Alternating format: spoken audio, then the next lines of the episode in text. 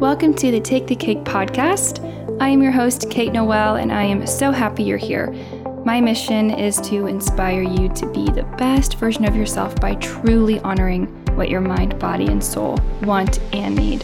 Here, we talk about everything and anything wellness, recovery, lifestyle stuff, lots more. Thank you so much for being here, and I hope you enjoy the show. Hello, welcome back to the Take the Cake podcast. My name is Kate Noel, and I'm really excited you're here. I'm the host of this show, and this is a podcast all about honest health and wellness, as I said in the intro.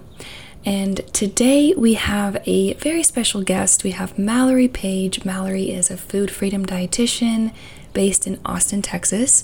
She helps women transform their relationship with food and body. After overcoming an eating disorder herself, she started sharing tips on how others can do the same. She's on Instagram, YouTube, and she's on TikTok. She is killing it at all three of those too. You should totally give her a follow. Um, her unique approach of tackling both the mental and physical aspects that contribute to a challenging relationship with food has helped hundreds and hundreds and hundreds of women heal when she's not working, she loves being outdoors, hanging out with her cat and dog, relatable, and exploring Austin, uh, Texas, which I was meant to go to Austin this past month. Well, actually, it was in February I was meant to go. I wasn't able to go because they had a snowstorm. I mean, what? Right? Like, I could not believe that my Austin experience didn't happen because they had snow. I was like, I don't I didn't even think it snowed in Austin. I need to get over there though.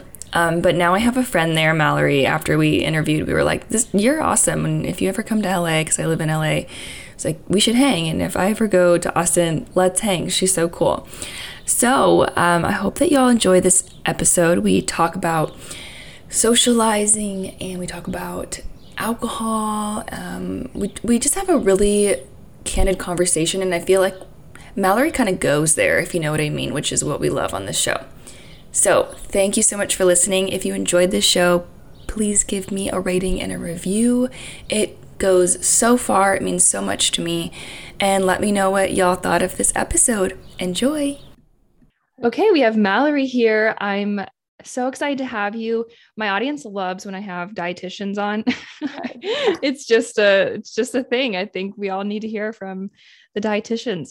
So you're amazing. I love following you. I've wanted to have you on the podcast for for years, which is hilarious because you didn't know that until I reached out to you. But um it's been a while, so I'm really happy that you're here. Welcome. Thank you. I'm so excited to be on your podcast. I wanted to tell you this, but again, I couldn't find the right time. But when I started on YouTube, I was looking for other people on YouTube that I kind of you know, just were in a similar space. And I found your account and I literally just like loved it. And I would love going through the comments. Everyone's like, her voice is so soothing. And I'm just like, literally. So I just thought it was cool that you just said that because I feel like it's been mutual that I've loved following you and seeing all the stuff that you do. So I'm so happy to be here. And I love that your audience loves dietitians. We love that. mm, I love dietitians. That's amazing. Isn't it cool how the universe works in that way? Mm-hmm. Um, Thank you. Yeah, the good old YouTube days. so, let me start by asking you about your story. Speaking of, give me a little, you know, rundown of how you ended up becoming a dietitian and specializing in eating disorders and food freedom. Yeah, I'd love to know more. Totally. I always say that my story is kind of a funny one because of how I came to be a dietitian. I was lucky because when I was younger, I knew exactly what I wanted to do. I wanted to be a dietitian. I was, I think, a sophomore in high school. So I was pretty young when I decided that, which I feel like is a gift to kind of have this direction and path to go down. But at the same time, now when I'm looking back, it was totally for the wrong reasons because I was struggling myself. And so, therefore, I wanted to help other people. And also, I had a totally different mindset around how I viewed health at the time because I was struggling with orthorexia. That was the eating disorder that I dealt with the most, and exercise obsession. And so, yeah, as I went through high school and college, I really struggled with my eating disorder all throughout my dietetics and even up until probably about my senior year, I would say I really started to, co- to recover going into my senior year of college. And I also think at that point, I just realized I really have to recover to be able to work in any capacity as a dietitian. And I was currently really interested in sports, or at that time, I was really interested in sports. And what I realized as I was going through these different internships and working at different places is that, first of all, just sports, there are so many people that are actually struggling with their relationship with food. And I was starting to realize that. And I was just thinking, okay, well, I'm actually more passionate about helping these people that have gone through what I've gone through or something similar than I am about necessarily teaching people how to be quote unquote healthier or optimize their performance and all of those different things. So once I graduated, I kind of just decided to go into that route instead of into sports. And now I live in Austin, Texas, as you were just chatting about. And I counsel people virtually in a group setting and a one on one setting. And of course, I'm on the different social media platforms and such. But it was kind of just that long, windy road journey. But when you look back, it makes me so grateful that I experienced what I did with my eating disorder and with all the things because I feel like it helped me to get to where I am and be passionate about what I'm passionate about and help people. Hmm. I love that's like as a coach, I love giving people that sense of hope that there is definitely a silver lining in this journey. So yeah. that's something I really love to instill and at least feel like I have hope for you, at least, even though it feels like you're going through, you are going through something so transformative. So I love that. Can you tell me more about your recovery? Totally. I will always say with my recovery that I would not do what I do. So learn from my mistakes because I did not go about it the right way at all. There were some reasons why that was, but when I probably realized I had a problem wasn't until a few years into it. And there were people that had come to me when I was in high school, even in the beginning of my freshman year of college, that maybe insinuated that they thought I had an issue because of some of the habits that I was engaging in. But once I got to college, I just felt like it was so easy to kind of sweep it under the rug, especially because I had orthorexia. I had a food account at the time. I just was able to make it look really normal, quote unquote. But it, when I got to my junior year of college, I really started to struggle, not just with the ED habits, but actually just in my life as someone that was such a strong perfectionist and like really wanted my life to look this certain way. And yet at the same time, was wanting to have this optimal social life and partying really intensely and just like dealing with a lot of challenges. I started to have this really extreme problem with anxiety. I was having these debilitating panic attacks for like mm-hmm. hours a day and at the time still which i think this is so funny because i am all about like looking at the holistic elements of how all these things are contributing but i didn't think that my ed really connected to the panic attacks and all these things i was struggling with. And so i feel like the only reason that i was really forced to look at the ed and how it was affecting me and start the recovery journey is because of the fact that my body was like you cannot do this anymore. So that's why i say don't get to that point obviously because there were many different warning signs that I had all throughout those years and times where I'd realized it and tried and relapsed and all of that. And at that point was when I actually finally started to get support and went to a therapist and started to actually take the right steps. And for me, that looked like adding a lot of mindfulness, going through a lot of my trauma. And obviously, it looks different for everybody, but that was really what kickstarted my recovery journey. And then throughout those next years, like probably I would say like see, probably two years where I was really in the thick of it. And finally, just started unlearning all of those habits and things that I thought made me who I was, my identity, and all of that. So, I also say that it can take a while, not in a non motivating way, but I so often have people come to me and be like, oh my gosh, it's taken me like six months. And I'm like, six months is not a long time. Like, mm-hmm. you are doing amazing. Not to say that it can't happen sooner, but my journey was a really, really long journey from the start and even the recovery part of it. But if you keep going, I know that you can reach that full recovery. And I truly believe that. And that's what I have now by just continually going through all those little steps over the years. So I never explained my recovery journey in a very linear or well thought out way, but hopefully that made sense. no, that made so much sense. I love, I love, I love panic attacks. I relate to this. And it's even how I coach some of my clients who struggle with panic and anxiety. It's like that's that's definitely related. I mean, eating disorders are based in fear and, you know, the unknown territory and you have to really enter in to this place you've never really been before and you have to start relating to yourself again and that's scary and life is amazing that it kind of there's a reason for everything there's a reason for all of our feelings so um i love that i also relate to that and i agree i mean i feel like making your story right though like the way that you did it was the way that you did it and i feel like for me i can look back and think oh man i wish i would have done this differently. Like I went to treatment a year later. Like, ooh, why didn't I go to treatment when I was really struggling? Whatever. But you know, it's like it all happened the way it happened. And I think all in all, I just learned from my experience. And it sounds like the way you talk to your clients too is like you, we can literally only move forward. Even if you relapse, you're not going backwards. You're just being told maybe the same information again, which isn't a bad thing. Um, obviously, there are natural consequences to engaging in behaviors that are not pleasant, but that's something that I want to like teach all my clients to listen to instead of reacting to, which is hard in the moment. It's really hard because you feel like you're disappointed in yourself or other people. But yeah, I totally. love your story. Thanks for sharing. yes, I totally agree with you. I often say that as well to my clients when they feel like they're not progressing they so often feel like, well, this week was just the same. Like I didn't do anything different. And I always tell them that I actually think that some of the most most growth happens in weeks that maybe were a little bit challenging and so you weren't able to push forward but you were able to maintain rather than take steps backwards.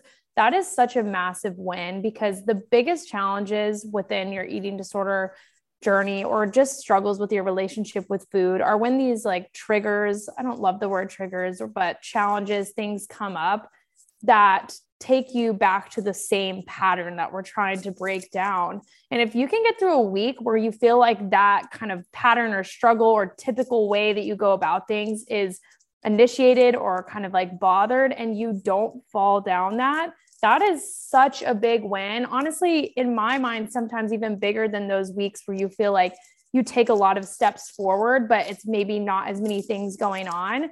So it just to your point, celebrating every single step, because even going backwards to a relapse isn't going back to the beginning. Going through your journey in your own way is what made you into who you are. So, as I always say, you know, don't do it how I do it. But at the same time to your point i'm grateful that it happened the way it did because it's what brought me exactly where i am right now. Yes. Love. Amazing.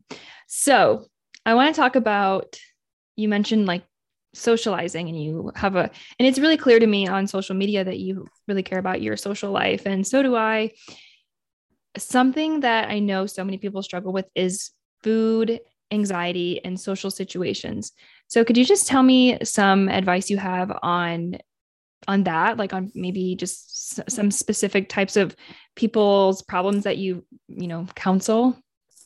Totally.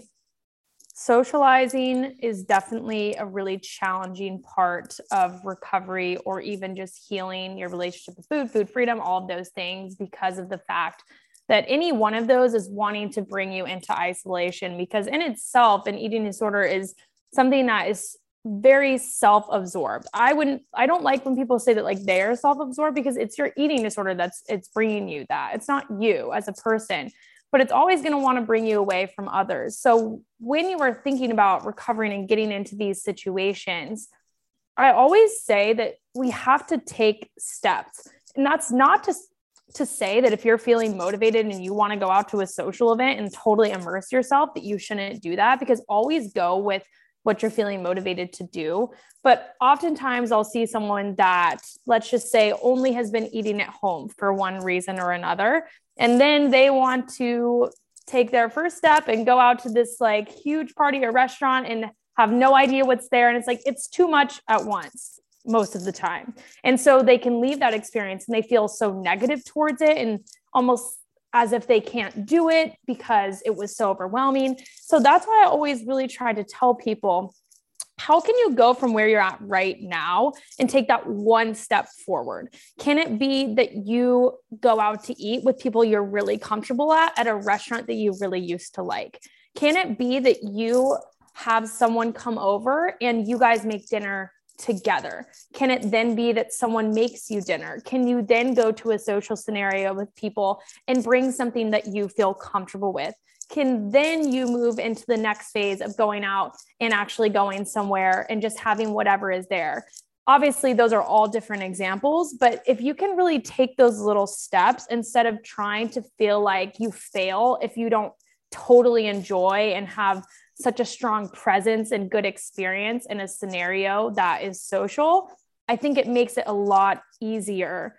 So, those are some of my that's my favorite tip. Obviously, there's lots of little things that can go into each of those scenarios, but just as an overarching goal or a way to look at it. Mm, I really like that. I like the way that you t- kind of like titrate up into this larger overarching goal of like I just want to be able to be social and be with my friends or family and eat whatever I want. Like that's an amazing goal and that's not a bad goal, but it's such a there's so many nuances within that. So I really like that approach of titrating up and feeling safe and like knowing that you can survive the anxiety of every single step of the way. That's kind of how I work with tackling fear foods as well. Maybe that's a similar approach to what you do yes. as well. Yeah. Totally. Especially because as you were saying, there's nothing wrong with that as a goal because that is the end goal. That's what we want to achieve. We want to be able to just go and totally enjoy and not worry about anything. But I like for people to be able to prove that to themselves because me and you could tell them that a hundred times that they can go and just be present and it'll be fine. But it doesn't matter what someone else tells us, maybe for like reassurance or for motivation or for making us feel comforted.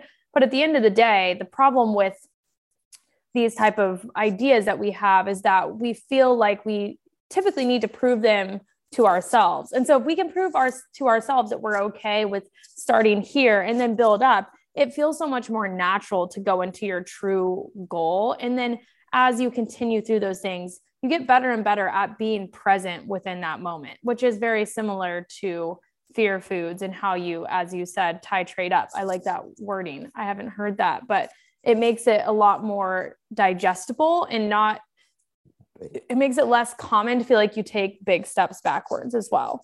Mm, yeah, for sure. This might be out of like your realm, or maybe you, you don't, I don't know. I'm just wondering your opinion on alcohol and mm. socializing with, you know, working on food freedom. Yeah. I talk a lot about this because it's a very tricky topic. And obviously, in school, to become a dietitian, we learn all about alcohol and what it is like from a health standpoint, all of that stuff. But I feel like we don't address the role of alcohol enough in eating disorders on both sides. So there was a time in my eating disorder where I was definitely had a very restrictive mindset around it, but it wasn't for the right reason. And then there was a time where I was completely abusing it for all of the wrong reasons for numbing myself, for not feeling like I was able to be comfortable in scenarios, all of those things. And it definitely took me time to get to the middle ground, especially because alcohol is not simple. There's so many different things that are going into it. But I like to talk to my clients about the fact that alcohol can be a part of your life if there is the right motivation behind it. But also, if you fully come around to it and it's not something that you want genuinely because it doesn't make you feel good, not because you're scared of the calories or whatever else it is, then you don't have to have it. I think it's really empowering people to question the why behind their choices. And at least if someone has literally never tried it before, you can experiment and see how does this make me feel outside of the realms what my eating disorder brain tells me is good or bad about this thing mm-hmm. so let's say somebody is getting you know drinking and they're not just having one drink you know they're they're getting tipsy or drunk and they're feeling they're they're feeling like maybe their eating disorder isn't involved in that and simply like their choices of like wanting to eat more or i don't know just like having some sort of change in the way they view their eating disorder what would you say about that? Yeah. Do you mean more in the sense of like let's say they i'll just even give a similar scenario. Someone drinks and every time they drink they end up binge eating for example. yes like that that was my experience like in my experience in college i i abused alcohol. I drank mm-hmm. a lot on the weekends and i definitely used it to numb out but it also was this sort of ability for me to like tap into this conversation with my eating disorder that i wasn't i didn't have when i was just in my like normal consciousness. So I'm just wondering what your opinions are as a dietitian on that.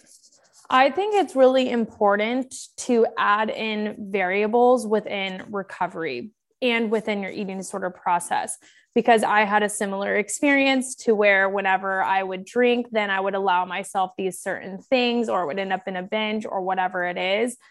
And we don't want it to feel like you have to be so controlled because then, if you ever have a drink or something, it's going to trigger this. And it's almost this uncovered challenge in my mind within the eating disorder. So I think that there's so much that goes into making the decision of what that looks like. But I do think it's important to be able to explore that relationship, especially if alcohol is something you may want to have casually be a part of your life. And obviously, our ideal is never that that person is, as you said, abusing it or feeling like every single time it has this really negative connotation to food. But for my clients, especially since a lot of them are younger, most of them want to at least experiment with alcohol being a part of their life. And the last thing we would want is them completely abstaining from that just because of fear of binges or fear of eating certain foods. Because then whenever they go into that kind of state or they're more relaxed which this doesn't just have to be with alcohol it can even just be that feeling of feeling more relaxed or not feeling like you're controlling everything so tightly.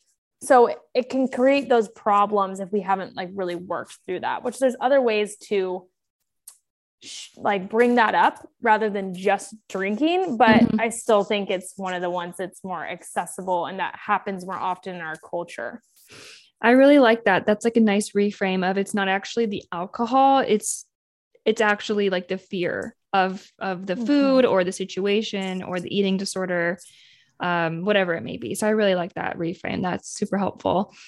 Um okay, well thank you for going there. I feel like yeah, why is it why isn't alcohol talked more about? I mean, I went to treatment, straight up treatment, and I didn't talk about any alcohol stuff. I was never like asked or anything. I think people are so afraid to go about these topics because there's so much more involved. Obviously, there's a lot of problems that can come from alcohol. And so if you say to a client, Oh, well, have you thought about adding alcohol back into your life because you took it out because of fear? And then that person has a problem with it. It feels like this liability. But sometimes I think that the liabilities and all of these things hold us back from really being able to fully serve our clients because if something like that is going to come up in their life, which there's literally no question that it will, if they are someone that goes out and socializes and is, of course, of age, right? Then if we don't mention it, it's kind of leaving this whole door open that they then may have a whole challenge with their eating disorder relationship food come back up with. Mm-hmm. So I just think it's kind of that like cliche of it, or even the concern of saying something wrong. And yet, to your point, I just feel like it's very important and we can't shy away from uncomfortable topics just because of the fact that they're kind of scary or we're worried about doing something wrong. I really like you for that. I'm so I mean I I went to school to have my certification as like a coach, but I de- certainly did not go to school like you did with this uh I don't know much more. I mean, I was taught like scope of practice, but it certainly mm-hmm. was not in the depths that you did. And I had some classmates who were actually dietitians who did the program with me. Mm-hmm. And it was really interesting hearing about their fears uh, with just coaching and like going to certain going into certain parts of people's journeys with food. And it was really eye opening and it made me grateful to have that awareness. Um, and I definitely learned a lot. So I appreciate you for going there. Yeah, that's really cool. That's a really cool experience to have that. I think that there's a lot of fear that's instilled within traditional practice formats, but at the same time, you have to have people challenge those otherwise they're always going to stay the same. For sure. Well, thank you. Yeah. Okay, the next thing I want to talk about is bloating. I love your post on just body liberation in that way and just like letting your belly just be how it is and not manipulating it and not being ashamed of being bloated. I certainly have my own experience with bloating. I'm on the second day of my period right now, so I'm just fully fully in sweatpants and I'm just just bloated and I've also just been digestive stuff bloated, you know, all this all the types we've experienced here. So appreciate that a lot. Can you talk more about your relationship with that? Definitely. I'm literally on my first day of my period. So we are oh, like cycle oh, syncing here. Wow. I love Amazing. That. Feels great. and I'm also in sweatpants. So good. I was telling um I had someone over earlier and what were we talking about? We were talking about how that started. I felt like I was, she was like, I was literally crying at a 15 second video the other day. And I was like, yeah, I started crying this morning at like one piece of my podcast that wasn't sad. So I'm not, I'm not really sure. There's a lot of emotions going on. I was crying this morning too. We're all just in it just... together. I hope someone else is listening to this and they I hope someone's crying right now. oh my gosh. And to the bloating of that, it is so hard when you're on your period and you feel that. I always think this is an interesting fact with your period, and people always wonder why you're more bloated. Obviously, can be different stuff contributing, but when we're like when we're on our period, we have more estrogen and these different hormones in our body, and it literally leads to more water retention. And that is the reason why we're bloated. So I just think it's interesting how normal bodily processes we so often just kind of don't want, which is such a big thing in recovery and with bloating. Because something I find in recovery that is so common is first of all, people don't know that it's a common thing. So 98% of people that have a diagnosed eating disorder also have a diagnosed IBS, some type of Crohn's, ulcerative colitis, something like that. They have a diagnosed digestive problem, or at least they, you know, know or have those things. I think it's even more common that just people that struggle with their relationship with food have that problem. I could go into the whole scientific thing about it, but first we'll just stay here. Mm-hmm. But then on the other part of that, we also have people that feel like they're not used to their body being full or to digesting things. And so they think that anytime their body expands or looks a little bit different, that it's bloating. And I'm very passionate about explaining the fact that not everything is bloating and it's normal for your body and your stomach to change over the day or to change after a meal because that's how our stomachs are. And sometimes your stomach just sticks out naturally and that's okay too. So there's so many different steps of this and obviously when you're struggling with bloating it's really tough when you have that feeling of pain and the cramping and just not feeling good. It's so hard and that's something that often happens in recovery but I also think this distinction between those different pieces is super important and not talked about enough. Yes. Yes, yes, yes. I just released a digestive episode because oh, oh I seriously like I I honestly think that all of my clients at the moment are struggling with digestion. That's like one of their secondary or even primary challenges and certainly for me as well and it's it's again not talked about enough in in like traditional recovery i don't think like i remember mm-hmm. in treatment um this one girl was like oh yeah i have to get my colonoscopy and like the no one even like talked about it and she was really scared. She was really worried. She had to do all this prep and it was really scary and i remember being like why isn't this talked about? Like why it's it so it, it i feel like people are kind of left high and dry in recovery because also another thing i'm thinking is like now all of a sudden i feel like in 2020 this really started but like online eh, all these like anti bloating supplements came to be and like digestive enzymes just became like the thing to, to take after every meal that I ate. You know, I was just seeing these influencers saying, you know, I take digestive enzymes every time I eat anything with fat or, or this or that. And I was just like, oh, this is major body distrust. So I agree with you that it's digestive symptoms to me are really like a placeholder. Like obviously there's there are biological reasons why and like there are things that you can do to to reduce your symptoms. But all in all i think uh, majority correct me if if you think i'm wrong but i think like most of the time you just need to continue recovering and like continue to eat enough continue to like tune in and listen and really like hear yourself. 100% i agree with what you said. The whole way to get out of the digestive issues is the way that well it's the opposite of the way that you came in. It's it's recovering introducing these different foods also accepting that it's going to look different at different times because your body is just going through a lot of different things and it may respond better to certain foods and not as well to other foods. So often people take out these foods that they convince themselves are food intolerances, either because they want them to be or because they've taken some inaccurate food intolerant tests, because none of them are accurate. They're the worst. And then they'll kind of feel afraid when they reintroduce these things and their body has a reaction how could your body not have a reaction to something that you've literally taken out for years or for a long amount of time?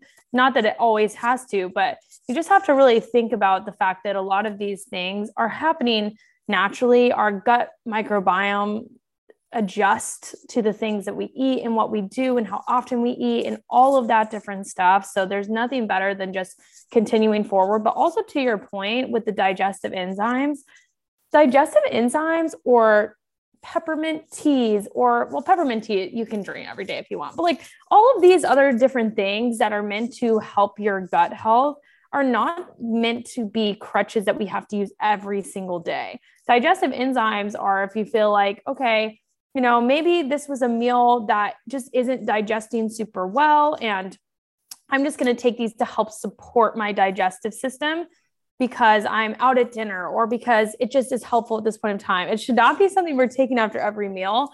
I forgot about that phase. So that just unlocked a whole new mm. 2020 memory for me. I know it's it's wild. I know I I was I think like for me it was my I used to see like a naturopathic doctor um and they gave me um, hydrochloric acid and digestive enzymes and it just my eating disorder really latched on to like the habit of taking supplements and over supplementing. And so mm-hmm. I'm really passionate about actually viewing supplements as like, are they actually supportive to you or are you like asking your body to do more? Because yeah. in reality, you have to taking any supplement, like your body has to process that supplement. So if your body is already struggling with baseline processing what you're just eating or processing your emotions or processing anything that you're going through and you saying okay body now i need you to digest this too. And like it's kind of a lot. Mm-hmm. so i'm mm-hmm. passionate about that. Yes definitely. I think that that happens a lot. I had one of my it was my first group coaching. I think half of them came in or developed either their ed or worse ED symptoms or just relationships with food because of the fact that they had gut health issues. And I find that a lot of the time they work together. So maybe you have gut health issues, you try to solve it, it develops into more of kind of disordered habits, or you have disordered habits and then you start having gut health issues. And so they become more disordered and you're afraid, and you can kind of use the digestive issues as a cover up for deeper problems. I see this a lot. I did this myself, so I know that it can happen. and I think it's a lot more rampant than people even know. So, mm-hmm. let's say you have a client come in who's like, I have digestive problems, but I also have an eating disorder. I'm in recovery, or I have food fears, or whatever. What what would you say to somebody who was like, which one should I do first? I wish I had a count for how many times I've had this exact I know situation. that's why and every single time I go back to the same thing, you always have to do the recovery first because anything else you try to do. So I like to think about eating disorder as something that is kind of at the surface of our challenges because eating disorders develop because of something else that we're not dealing with. So, for example, mine developed because of the fact that some of the traumas I went through when I was younger, also just kind of struggling some with my upbringing and some of the things I went through. I wanted control. I developed an eating disorder, right? Perfectionist tendencies really took it to the extreme. And so when I kind of think about that, the eating disorder was actually the first layer that I had to take off. And then I just had to start dealing with these other things that contributed yeah. to it. Now, again, if you're with a really good coach or dietitian or therapist, they're going to help you do that at the same time. So it's a lot more streamlined. But when you bring that back to what we're talking about with bloating, you kind of have to remove that first layer of the eating disorder. I feel like to even be able to actually discover what could be going on with your digestive issues. Otherwise, it's otherwise it's like you're taking a dart and trying to throw it at a board that you can't see in the dark. Because if you remove a certain food and you're like, oh, this is going better. But the only reason why you removed it is because you didn't think it was healthy. And then you try to add it back in and you're anxious about it. And then it has a reaction. You think, oh, I can't have that food. But maybe you were just anxious that day because of your eating disorder thoughts. So I could go on a whole thing about this because I think there's so much that goes into it. But to answer your question, yes, I will always say to go through the ED first. Now, of course, I think the best case scenario would be also to go get testing to just make sure that there's not something really serious going on.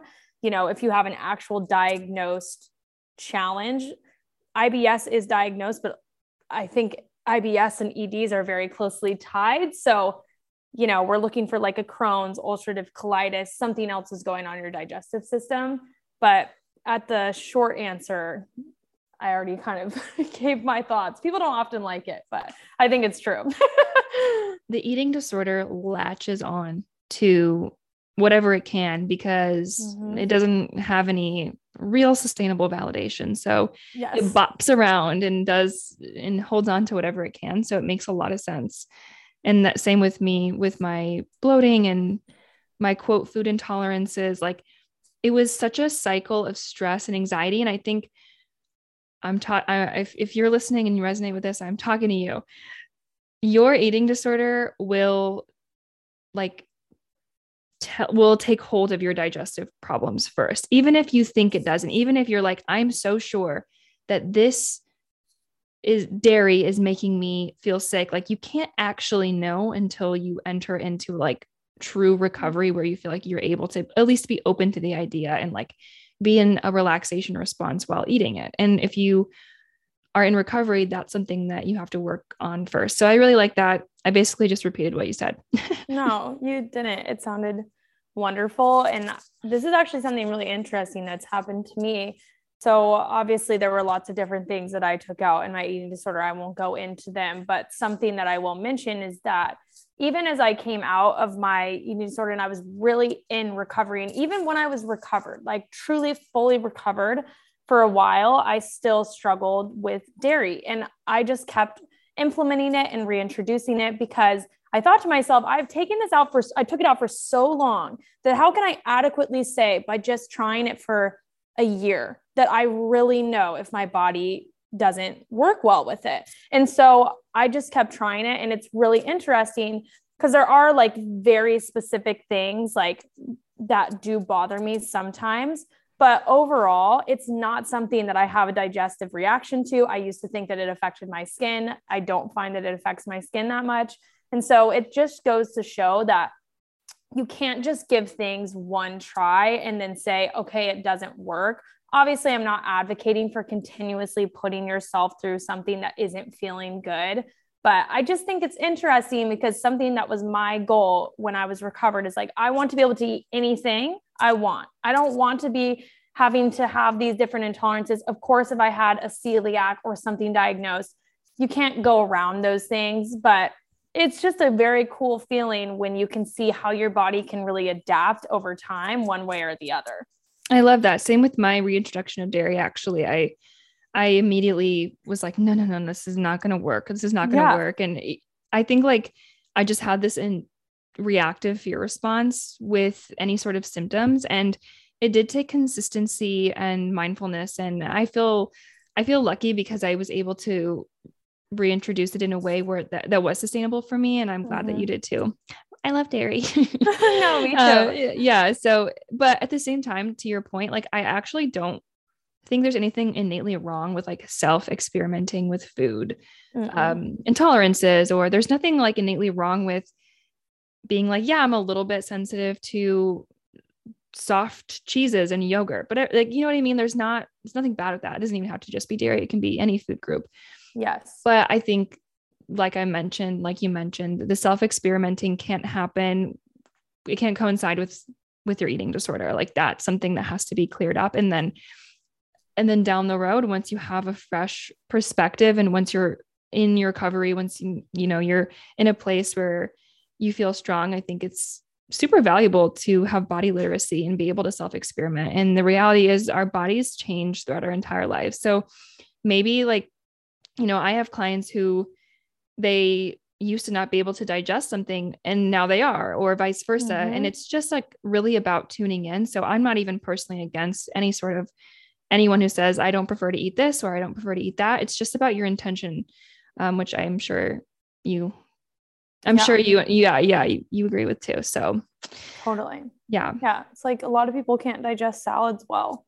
And are you going to judge someone because they can't digest? No, like it, it can go either way. You just have to have the flexibility with what works for you, which is really important. It's just to make sure that eating disorder voice isn't attached to that thing.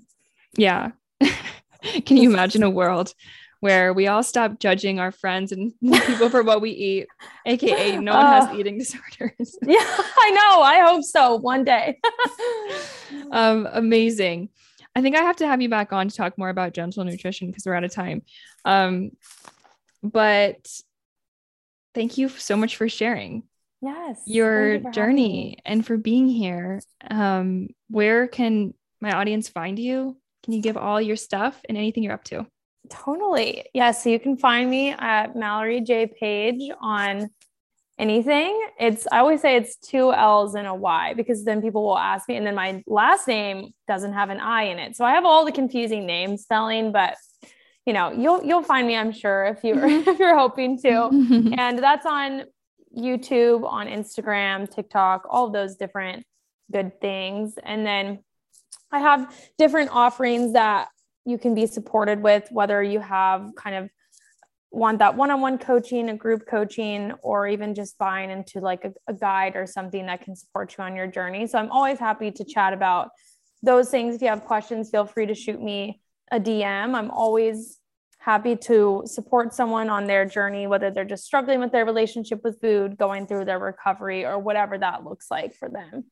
Mm, thank you. A huge huge motivator to follow Mallory. She's amazing. I just love all your posts. They make me feel good. Like you oh, really make me nice. feel good.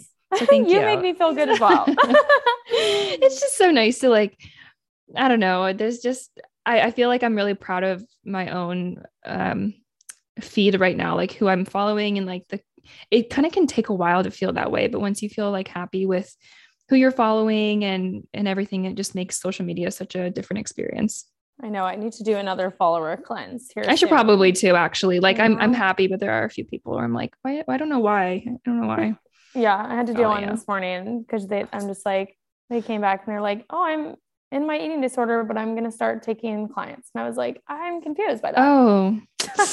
I'm confused. That's a whole separate conversation. I don't need to bring that up at the end, but I'm like, I'm gonna have to distance myself so I don't feel upset. We lo- we love some healthy boundaries, and um, I love that. Okay, well, thank you so much. Yes, thank you for having me. Yay!